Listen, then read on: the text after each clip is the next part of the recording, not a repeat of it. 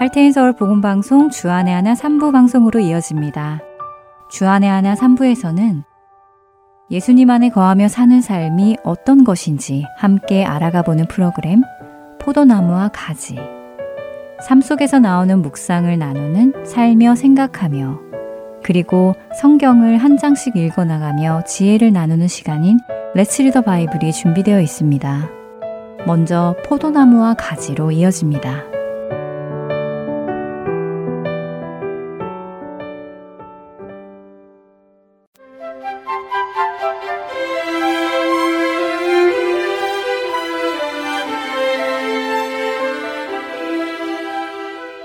애청자 여러분 안녕하세요. 포도나무와 가지 진행의 민경훈입니다.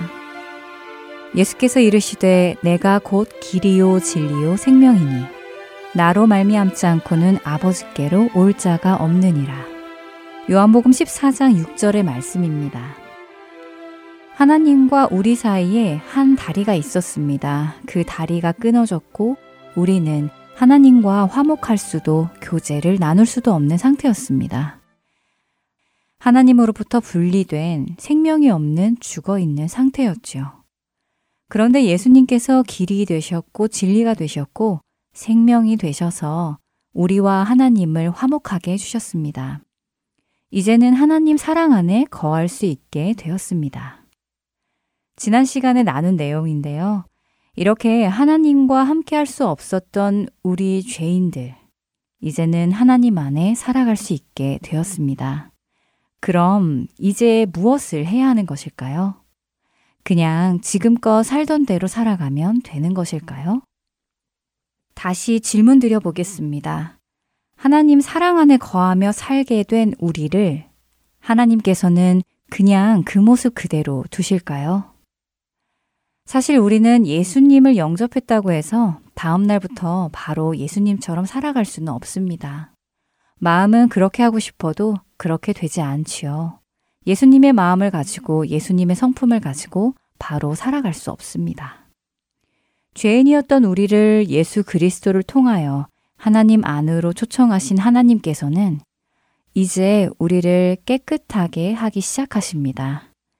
옛날 성품을 버리고 새로운 성품, 거룩한 하나님의 자녀의 삶을 훈련시키시지요. 이것을 성화의 과정이라고 표현하기도 합니다. 그런데 가끔 성도들이 오해하는 것이 있습니다. 하나님께서 죄인인 나를 있는 그대로 사랑하신다는 것인데요. 분명 하나님께서 죄인인 나의 모습 그대로 사랑하시는 것은 맞습니다.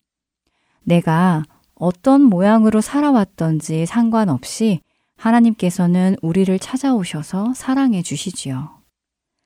하지만 그렇게 우리를 찾아오신 하나님은 우리가 그렇게 살도록 내버려 두지는 않으십니다. 우리를 있는 그대로 사랑은 하시지만 있는 그대로 살아가도록 하지는 않으신다는 말씀입니다. 온갖 죄악 속에 살던 우리를 건지시고 그 죄악의 때들을 벗겨주시며 앞으로는 그 죄악으로 다시 더러워지지 않고 살아가도록 성화의 과정으로 우리를 데리고 가십니다. 이 성화의 과정에는 말씀을 가르치시고 사랑을 경험하게 하시는 과정도 있지만 때로는 고된 훈련과 함께 징계도 포함되어 있음을 알아야 하는데요. 히브리서 12장 6절에서 8절을 말씀하십니다. 주께서 그 사랑하시는 자를 징계하시고 그가 받아들이시는 아들마다 채찍질 하심이라 하였으니 너희가 참음은 징계를 받기 위함이라. 하나님이 아들과 같이 너희를 대우하시나니 어찌 아버지가 징계하지 않는 아들이 있으리요. 징계는 다 받는 것이거늘 너희에게 없으면 사생자요 친아들이 아니니라. 그리고 잠언 3장 12절은 대저 여호와께서 그 사랑하시는 자를 징계하시기를 마치 아비가 그 기뻐하는 아들을 징계함 같이 하시느니라 라고 말씀하시지요. 우리는 혼인할 때 마치 혼을 내는 분이 나를 싫어하고 미워하는 것으로 오해하기도 합니다만 성경은 하나님께서 우리를 혼내시는 것이 우리가 미워서가 아니라 오히려 우리를 사랑하셔서 그렇다고 하십니다. 하나님은 우리를 사랑하시기에 그 모습 그대로 두지 않으십니다. 우리 안에 있는 온갖 죄성과 올바르지 않은 습관들, 옳지 않은 생각들을 그대로 두지 않으시고 가르쳐 주시기를 원하고 올바른 방향으로 성숙되어지기를 원하시지요. 그럼에도 우리는 하나님께 징계를 받을 때 때때로 불평합니다. 원치 않는 고난과 고통, 그리고 이해할 수 없는 슬픔을 받아들이기 힘들어 할 때도 많이 있지요. 하지만 생각해 보시기 바랍니다. 우리도 사랑하는 사람이 나쁜 일에 빠져 있고 위험한 일을 계속 하고 있다면 그 사람을 사랑한다며 그냥 내버려 두지는 않을 것입니다. 사랑하니까 계속 도박에 빠져 살아. 사랑하니까 계속 술과 마약에 빠져 살아. 라고 하지 않으시겠죠. 오히려 사랑하기에 그것들로부터 벗어나도록 도울 것입니다. 하나님께서 우리를 징계하신다는 것은 하나님이 우리를 사랑하신다는 증거입니다. 우리를 포기하지 않으셨다는 것이죠. 포기하지 않으시기에 주님은 우리를 돌보고 가르치시며 필요하면 매를 들기도 하십니다. 잠시 잠깐 동안은 그 징계가 힘들어 보이기도 하지만 그것이 바로 우리가 예수님 안에서 구원의 길을 가고 있다는 증거임을 믿고 감사해야 합니다. 이렇게 가르침을 받으며 가는 신앙의 길이 성화의 과정입니다. 신명기 8장 5절과 6절의 말씀입니다. 너는 사람이 그 아들을 징계함 같이 내 하나님 여호와께서 너를 징계하시는 줄 마음에 생각하고 내 하나님 여호와의 명령을 지켜 그의 길을 따라가며 그를 경외할지니라. 찬양 듣고 계속 이야기 나누겠습니다.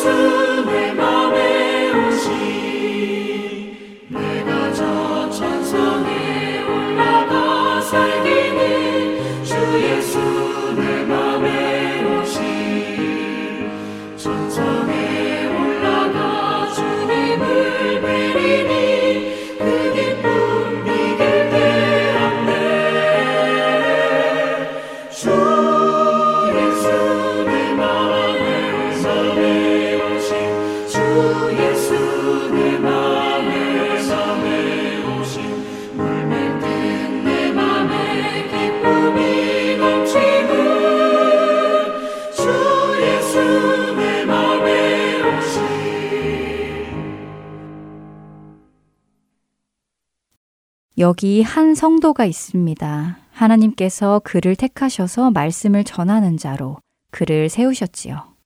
하나님께서는 그를 통해 하나님의 말씀을 사람들에게 전하게 하셨는데 미래에 일어날 일을 예언하기도 하고 회개의 경고를 하기도 하며 성도들의 시선이 하나님께로 향하도록 했습니다.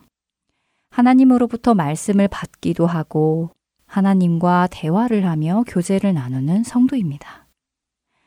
자, 어떠세요? 하나님과 매우 친밀한 교제를 나누는 이 성도.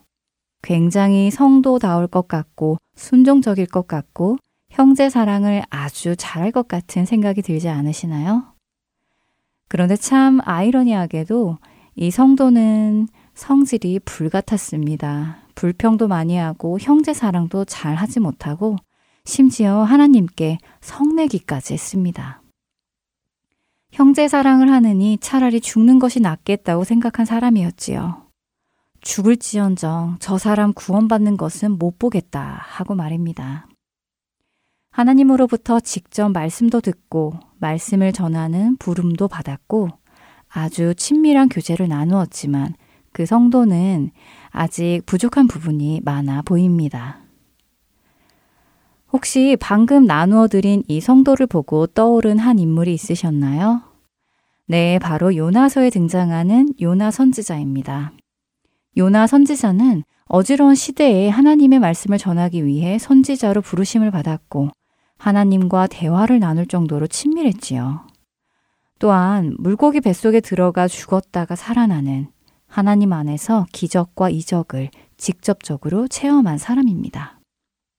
그런데도 요나 선지자는 니누의 사람들이 돌이켜서 구원받는 것을 아주 싫어했지요. 니누의 사람들은 이스라엘의 원수였기 때문입니다.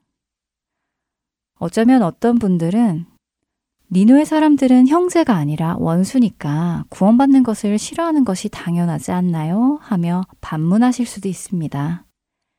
하지만 예수님께서는 원수도 사랑하라고 하셨지요. 그리고 사실 우리 모두는 하나님의 원수였다는 사실을 기억해야 할 것입니다. 요나는 니느웨 사람들에게 말씀을 전하기 싫어서 풍랑을 만난 뱃속에서 나를 바다에 던지라 라며 회개 대신 차라리 죽겠다 하는 등 죽음을 택할 정도로 아주 꼿꼿한 사람이었습니다. 심지어 그는 물고기 뱃속에 들어가 3일이나 들어가 있다 나왔어도 큰 성 니느웨에 가서는 40일이 지나면 니느웨가 무너질 것이다 라고 아주 소극적으로 말씀을 전하지요. 하지만 요나의 그런 소극적인 전도에도 불구하고 니느웨 왕은 그 소식을 듣고 베옷을 입고 온 백성과 함께 회개를 합니다. 요나는 니느웨 백성들이 회개를 하고 하나님께서 니느웨 사람들의 회개를 받아주시고 그들을 멸하지 않으셨다는 것을 알게 됩니다. 그때 요나의 반응은 어땠을까요? 요나가 매우 싫어하고 성내며 여호와께 기도하여 이르되 라면서 요나서 4장 1절 2절에 말씀하십니다. 매우 싫어하고 성내면서 기도를 했다면 얼마나 무례하고 퉁명스러웠을까요? 여러분이 하나님이시라면 어떻게 하시겠어요? 내 이 녀석 건방지네. 물속에서도 살려주었더니 이제 너는 안 되겠다 하면서 내치셨을 것 같지 않으세요? 하나님은 어떻게 하셨을까요? 요나서 4장에 자세히 나와 있습니다. 하나님은 요나의 불평을 다 들어주십니다. 그리고 요나에게 박넝쿨을 경험하게 하셔서는 죽어가는 영혼을 향한 하나님의 마음을 느끼게 하십니다. 여호와께서 이르시되 내가 수고도 아니하였고 재배도 아니하였고 하룻밤에 났다가 하룻밤에 말라버린 이 박넝쿨을 아꼈거든. 하물며 이 큰 성읍 니누웨에는 좌우를 분변하지 못하는 자가 12만 여명이요 가축도 많이 있나니 내가 어찌 아끼지 아니하겠느냐 하시니라. 요나서 4장 10절과 11절의 말씀입니다. 하나님은 자신이 택한 자녀를 포기하지 않으십니다. 바로 내치지 않으십니다. 가르치시면서 그를 끝까지 데려가십니다. 이렇게 가르치시는 이유는 무엇인가요? 하나님의 사랑을 우리도 알게 하시고 그 사랑으로 다른 이들도 사랑할 수 있게 하시기 위해 자신의 성품을 닮은 자들로 만들어 가시는 것을 요나의 이야기에서 볼 수 있습니다. 그것이 인내하고 자비로우신 하나님의 사랑입니다. 우리 각 사람 안에는 여전히 옛 사람의 성품들이 남아 있습니다. 남에게 보일 수 없는 부끄러운 성품들도 있고 전혀 변하지 않을 것 같은 악한 성품들도 있습니다. 남들은 보지 못할지라도 주님은 보십니다. 여호와여 주께서 나를 살펴보셨으므로 나를 아시나이다. 주께서 내가 앉고 일어섬을 아시고 멀리서도 나의 생각을 밝히 아시오며 나의 모든 길과 내가 눕는 것을 살펴보셨으므로 나의 모든 행위를 익히 아시오니 여호와여 내 혀의 말을 알지 못하시는 것이 하나도 없으시니이다. 시편 139편 1절부터 4절까지의 말씀입니다. 나의 모든 행동은 물론 행동의 동기와 생각까지 모두 알고 계시는 하나님. 그럼에도 불구하고 하나님은 우리를 택하셨습니다. 우리의 모든 죄와 허물을 아시면서도 하나님께서는 독생자 예수 그리스도의 피값을 주고 우리를 사셨습니다. 그것은 하나님께서 우리를 성화시켜 가실 자신이 있다는 증거이기도 합니다. 하나님은 우리를 하나님의 형상을 따라 지으셨다고 창세기 1장 26절은 말씀하시는데요. 그렇기에 하나님은 우리를 보실 때에 자신의 형상을 닮은 자녀들을 보시고 그 자녀들이 하나님의 성품을 닮은 자들로 성화되어 가기를 원하십니다. 그렇기에 구원받은 우리 모두는 포도나무 되시는 주님께 붙어서 성화의 과정을 통해 깨끗하게 되어져 가는 것을 기뻐해야 합니다. 심지어 그것이 징계라는 아픔을 포함하고 있다고 해도 말이지요. 나는 참 포도나무요 내 아버지는 농부라. 무릇 내게 붙어 있어 열매를 맺지 아니하는 가지는 아버지께서 그것을 제거해 버리시고 무릇 열매를 맺는 가지는 더 열매를 맺게 하려 하여 그것을 깨끗하게 하시느니라. 요한복음 15장 1절과 2절의 말씀입니다. 깨끗하게 되어져 가는 성화의 과정을 기쁨과 소망을 품고 가는 우리가 되기를 바라며 포도나무와 가지 다음 시간에 뵙겠습니다. 안녕히 계세요.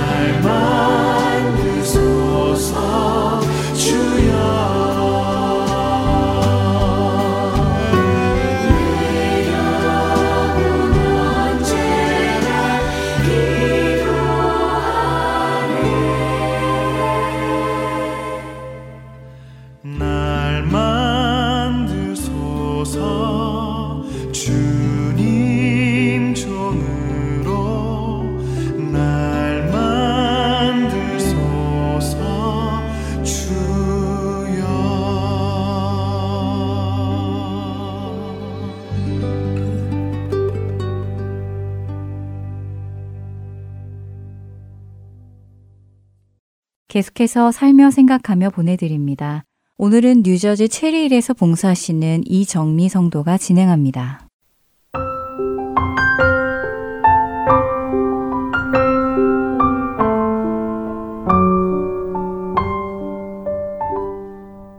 발렌타인데이가 있는 2월은 꽃가게를 하는 저희로서는 무척이나 분주하고 바쁜 달입니다. 온 식구와 직원들이 차질 없이 모두 올인을 해도 모자라서 고양이 손이라도 있으면 빌리고 싶은 시즌이지요. 그런데 올해엔 대목을 앞두고 남편이 덜컥 코로나가 양성으로 나오는 황당한 일이 일어났지요. 겨우 명절을 어찌어찌 해서 치른 후 모두가 피곤한 상태에서 남편은 집에 자기가 있으면 아무래도 2층이 살림집이고 아래층이 가게인 우리 집 구조에서는 코로나 병균을 옮길 확률이 많다면서 호텔로 거처를 옮겼습니다. 그런 상태에서 밀려드는 장례식 꽃을 만드느라 주일날 교회에서 오자마자 또 일에 매달리다 보니 지난 금요일에는 드디어 제 몸이 반기를 들었습니다. 바로 병이 난 것이지요. 아, 이젠 내 차례인가? 여태껏 건강하게 잘 버텨왔던 몸인데, 아니, 지금 아프면 몇 주 후에 한국에 다녀와야 하는 계획에는 차질이 없을까? 어쩌면 지금 아픈 게 애매하게 한국행 스케줄을 코앞에 두고 아픈 것보단 나은가? 등등 온갖 생각들이 다 들었습니다. 한국에 가서 서류를 해야 할 일이 있기에 계획되었던 것이에요. 저는 끙끙 앓으면서도 낚이면 해봐라. 한국 가는 길에 일본 들려서 내보란 듯이 놀아주리라 라는 생각도 하고 또 정신없이 한기가 몰려와서 파카를 입고 장갑을 낀 채로 자기도 하고 열이 올라서 자고 또 알코올을 반복하며 4일간을 고생했습니다. 막상 아플 때는 신음이 모든 기도를 대신하는 듯 말씀 읽고 기도하는 것은 엄두도 내지 못한 채 말입니다. 드디어 4일이 지난 저녁부터 으슬으슬 온몸이 떨리는 오한기는 물러가고 대신 온몸에 열꽃이 피어서 약간의 가려움 증상이 시작되었습니다.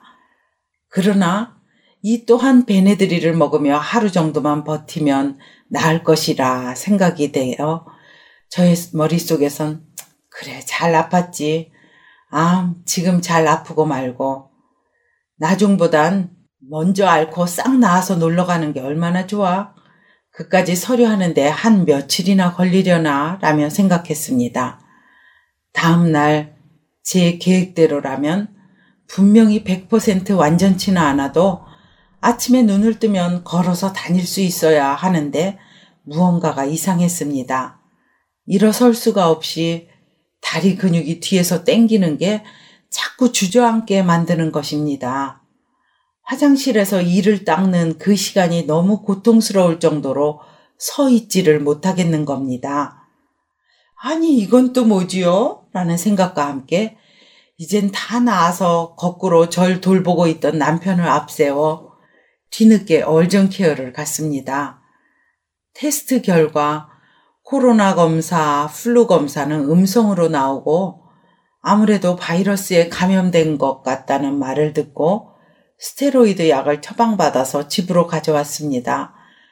집에 오자마자 얼른 나아야 한다는 마음의 강박에 처방받아온 약을 먹었습니다.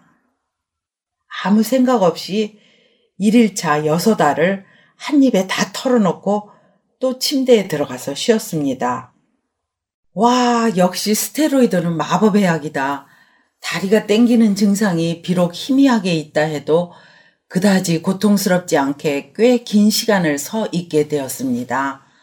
또다시 하루가 지나고 병원에서 처방해준 약 두 번째 날 다섯 알을 한 번에 탁 털어놓고 여유있게 물도 더 마시고 오랜만에 식탁에 놓여진 성경도 볼 겸 안경을 끼자 처방받아온 약의 뒷면에서 슬쩍 스쳐가듯 점심 먹고 한 알이랑 깨알보다 작은 글씨를 보았습니다.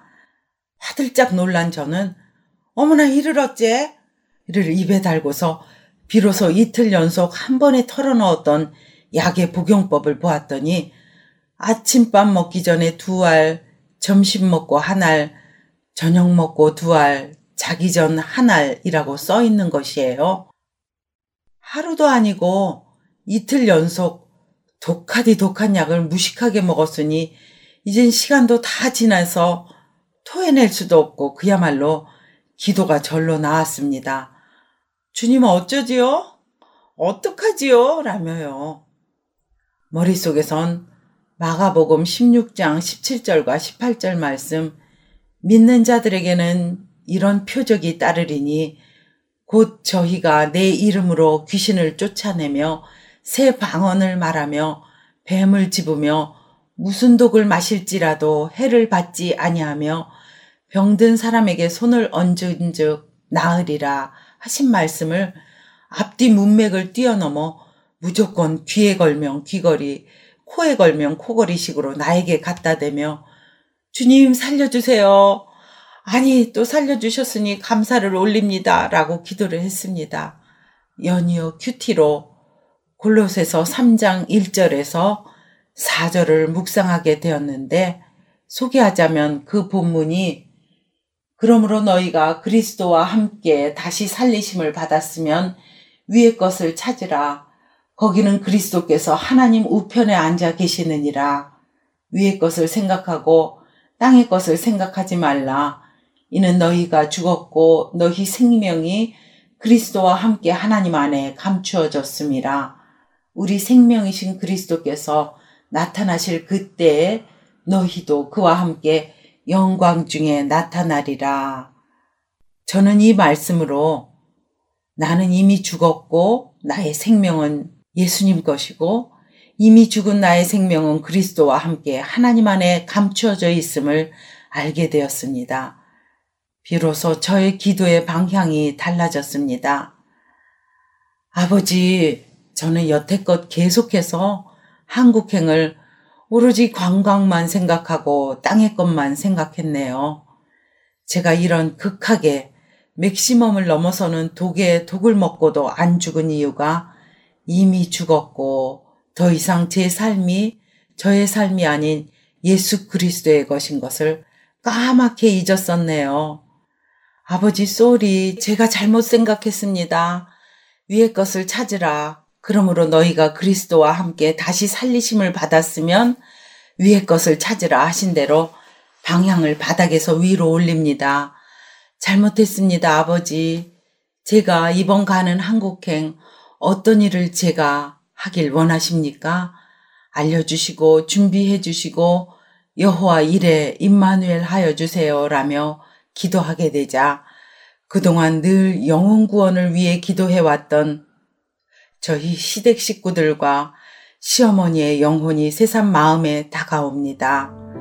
또한 평범한 한국행 스케줄도 성교의 발걸음이 되어지길 꿈꾸게 되어서 기쁩니다. 아멘.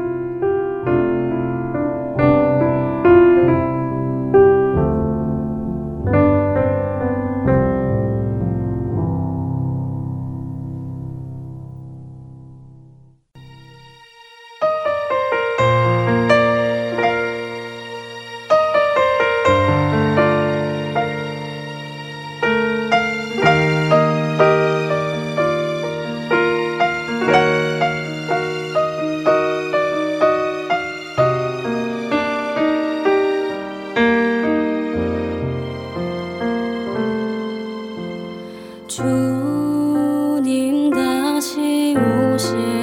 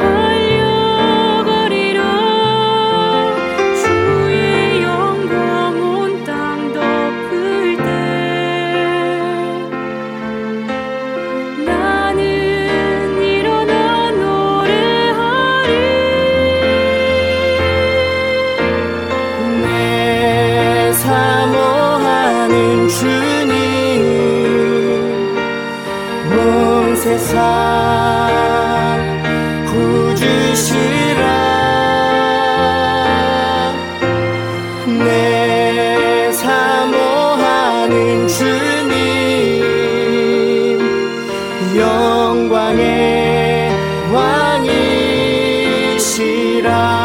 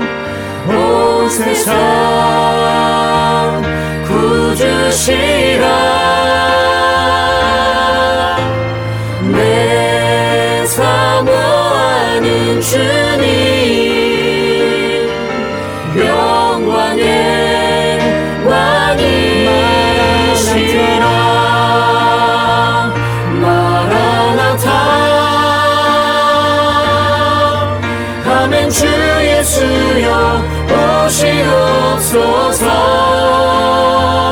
마라나타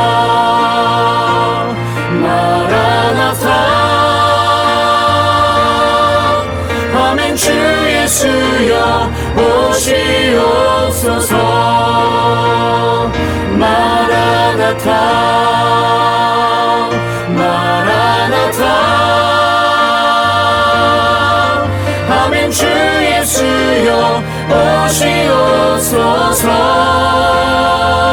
마라나타 마라나타. 아멘 주 예수여 오시옵소서. 마라나타 마라나타 마라나타.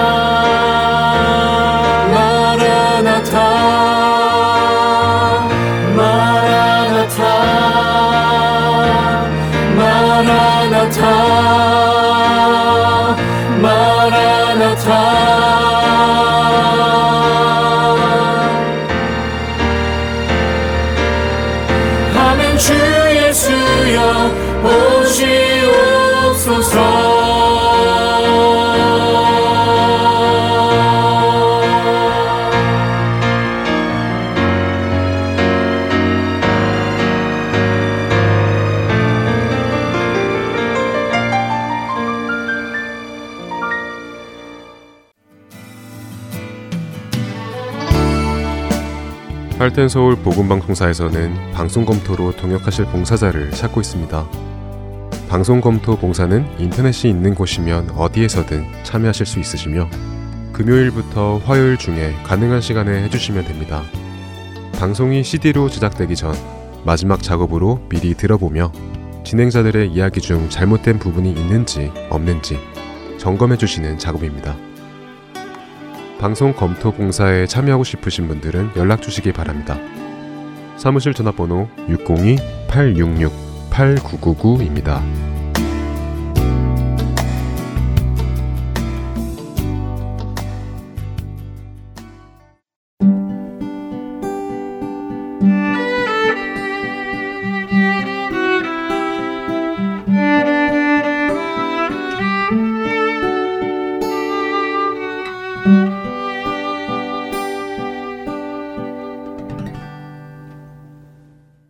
말씀을 묵상하는 시간, Let's Read the Bible로 이어드립니다.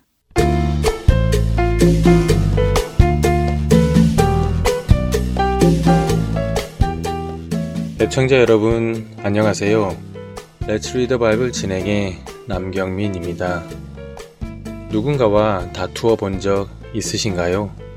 혹시 의견이 맞지 않아 소리 높여 언쟁을 벌인 후 서로의 사이가 어색해져 더 이상 연락하지 않고 지내는 사람이 있으신지요? 오늘 우리가 읽을 잠언 17장에는 다툼에 관한 지혜로운 말씀들이 많이 담겨져 있습니다.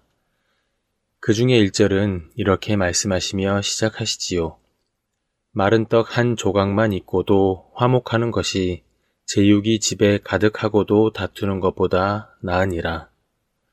어떠세요? 그렇게 생각하시나요? 집안에 필요한 모든 것이 풍족하다 하더라도 서로 다투며 산다면 마른 떡 한 조각만 가지고 화목하게 사는 것보다 못하다는 말씀에 동의하시나요? 결국 참된 행복이란 우리의 마음에 있는 것이지 물질의 많고 적음에 있는 것은 아니라는 말씀이시지요. 맞습니다. 다툼은 우리의 마음을 불편하게 합니다.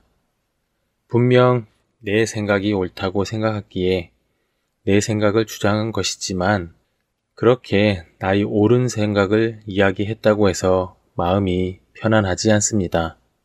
꼭 그렇게까지 주장했어야 했나 하는 생각도 들지요.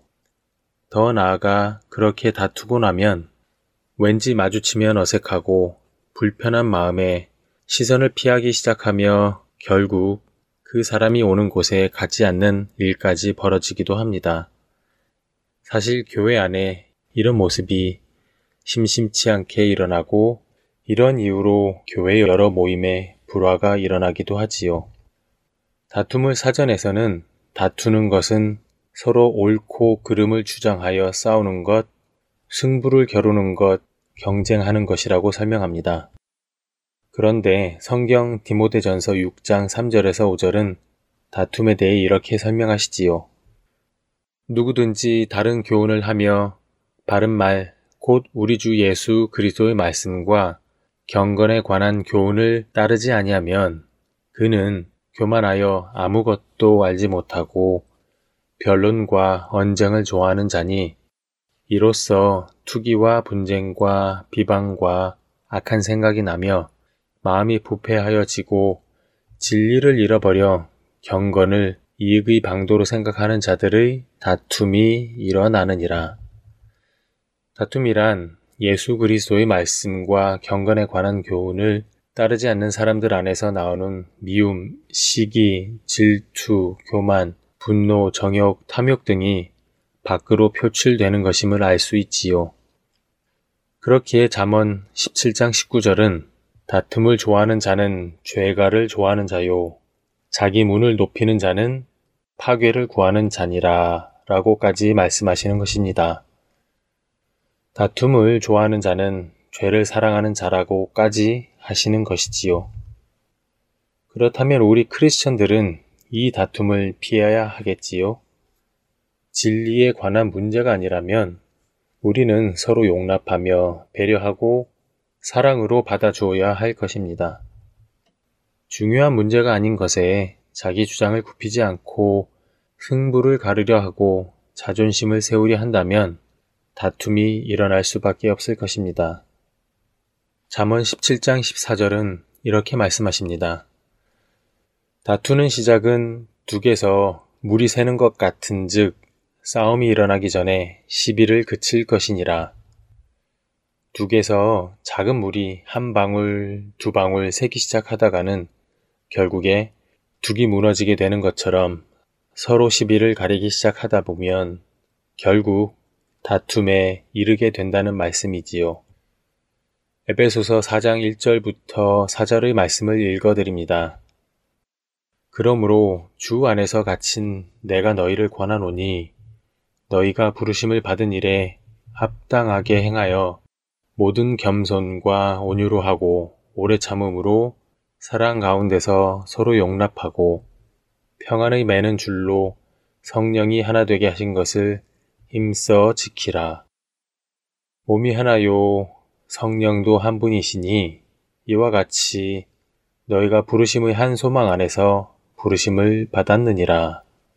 성령께서 하나 되게 하셨기에 서로 용납하고 오래 참음으로 성령께서 하나 되게 하신 것을 힘써 지키는 우리가 되기를 바라며 Let's read the Bible 잠언 17장 1절에서 28절까지의 말씀을 읽겠습니다.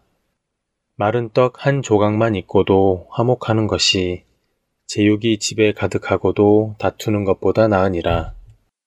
슬기로운 종은 부끄러운 짓을 하는 주인의 아들을 다스리겠고 또 형제들 중에서 유업을 나누어 얻으리라. 도가니는 은을, 풀무는 금을 연단하거니와 여호와는 마음을 연단하시느니라. 악을 행하는 자는 사악한 입술이 하는 말을 잘 듣고 거짓말을 하는 자는 악한 혀가 하는 말에 귀를 기울이느니라. 가난한 자를 조롱하는 자는 그를 지으신 주를 멸시하는 자요. 사람의 재앙을 기뻐하는 자는 형벌을 면하지 못할 자니라. 손자는 노인의 멸류관이요 아비는 자식의 영환이라. 지나친 말을 하는 것도 미련한 자에게 합당하지 아니하거든 하물며 거짓말을 하는 것이 존귀한 자에게 합당하겠느냐. 뇌물은 그 임자가 보기에 보석 같은즉 그가 어디로 향하든지 형통하게 하느니라. 허물을 덮어주는 자는 사랑을 구하는 자요 그것을 거듭 말하는 자는 친한 벗을 이간하는 자니라. 한마디 말로 총명한 자에게 충고하는 것이 매 백대로 미련한 자를 때리는 것보다 더욱 깊이 박히느니라. 악한 자는 반역만 힘쓰나니 그러므로 그에게 잔인한 사자가 보냄을 받으리라. 차라리 새끼 빼앗긴 암 곰을 만날지언정 미련한 일을 행하는 미련한 자를 만나지 말 것이니라. 누구든지 악으로 선을 갚으면 악이 그 집을 떠나지 아니하리라. 다투는 시작은 둑에서 물이 새는 것 같은즉 싸움이 일어나기 전에 시비를 그칠 것이니라. 악인을 의롭다 하고 의인을 악하다 하는 이 두 사람은 다 여호와께 미움을 받느니라. 미련한 자는 무지하거늘 손에 값을 가지고 지혜를 사려 함은 어찌 민고 친구는 사랑이 끊어지지 아니하고 형제는 위급한 때를 위하여 나느니라. 지혜 없는 자는 남의 손을 잡고 그의 이웃 앞에서 보증이 되느니라. 다툼을 좋아하는 자는 죄가를 좋아하는 자요. 자기 문을 높이는 자는 파괴를 구하는 자니라. 마음이 굽은 자는 복을 얻지 못하고 혀가 폐악한 자는 재앙에 빠지느니라. 미련한 자를 낳는 자는 근심을 당하나니 미련한 자의 아비는 낙이 없느니라. 마음의 즐거움은 양약이라도 심령의 근심은 뼈를 마르게 하느니라. 악인은 사람의 품에서 뇌물을 받고 재판을 굽게 하느니라. 지혜는 명철한 자 앞에 있거늘 미련한 자는 눈을 땅끝에 두느니라. 미련한 아들은 그 아비의 근심이 되고 그 어미의 고통이 되느니라. 의인의 벌하는 것과 귀인을 정직하다고 때리는 것은 선하지 못하니라. 말을 아끼는 자는 지식이 있고 성품이 냉철한 자는 명철하니라. 미련한 자라도 잠잠하면 지혜로운 자로 여겨지고 그의 입술을 닫으면 슬기로운 자로 여겨지느니라. Let's read the Bible 잠언 17장 1절에서 28절까지의 말씀을 읽었습니다.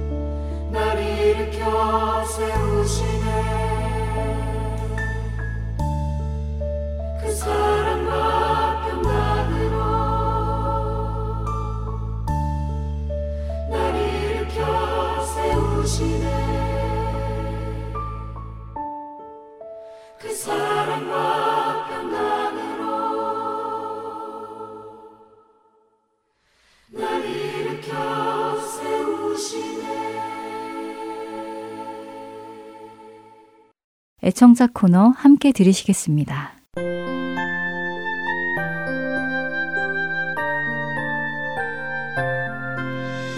여러분 안녕하세요. 할텐서울 복음방송 애청자 코너 시간의 권선영입니다. 애청자 여러분께서 보내주시는 메모, 카드, 그리고 편지를 읽어드리는 시간입니다. 오늘은 2023년 4월 14일까지 도착한 소식 읽어드립니다. 짧은 소식 몇 개가 도착했네요. 먼저 일리노이에서 김영희 애청자님께서 할텐 서울에서 사역하시는 모든 분께 우리 하나님의 은혜가 함께 하시기를 기도합니다. 감사합니다. 라고 보내주셨고요. 텍사스에서 유스키 애청자님께서 복음방송에서 수고하시는 모든 분들께 진심으로 감사드립니다.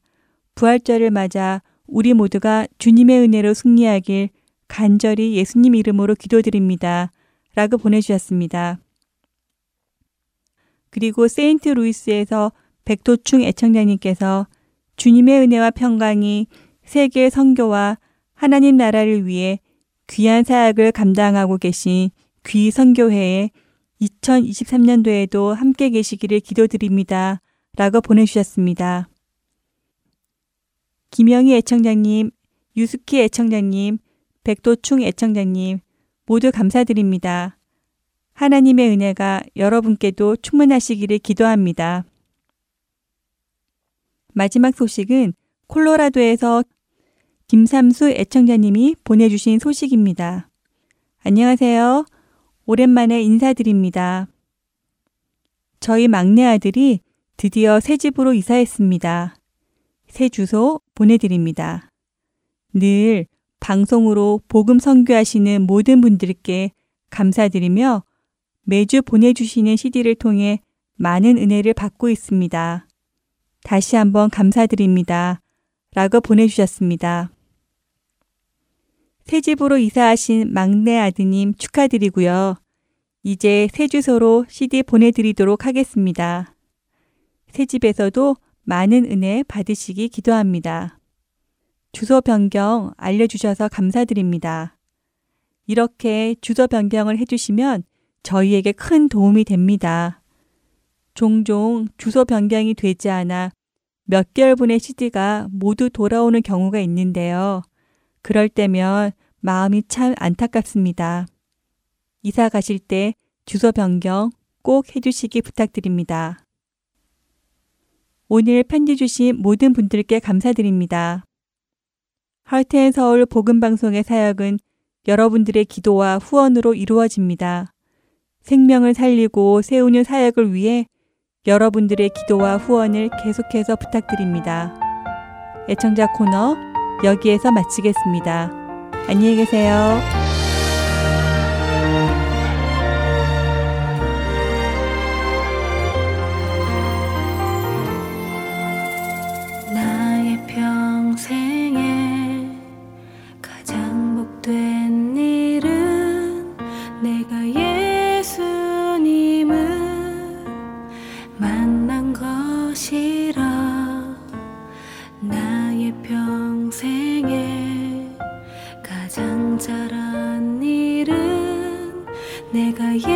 예수님을 주로 섬긴 것이라. 이 세상 살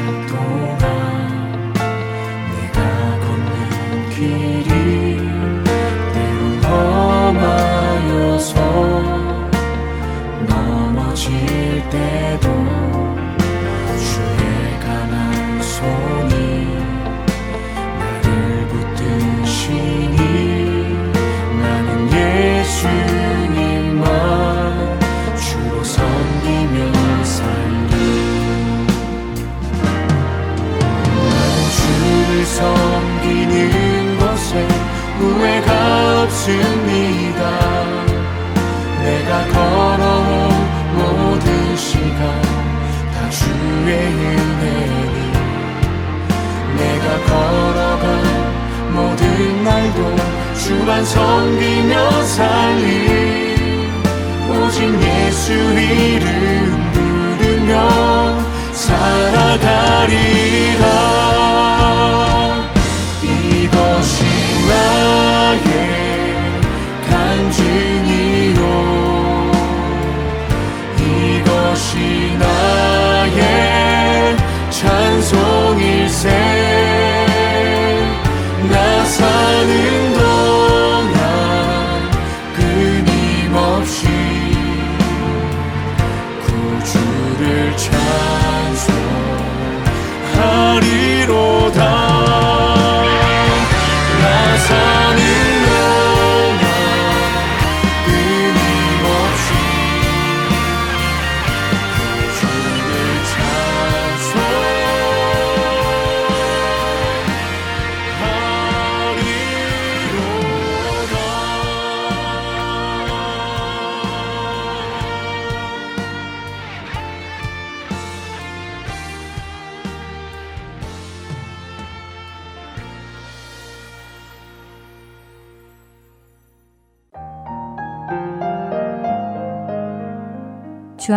3부 순서는 여기까지입니다. 주안의 하나 4부로 이어집니다. 은혜의 시간 계속되시길 바랍니다.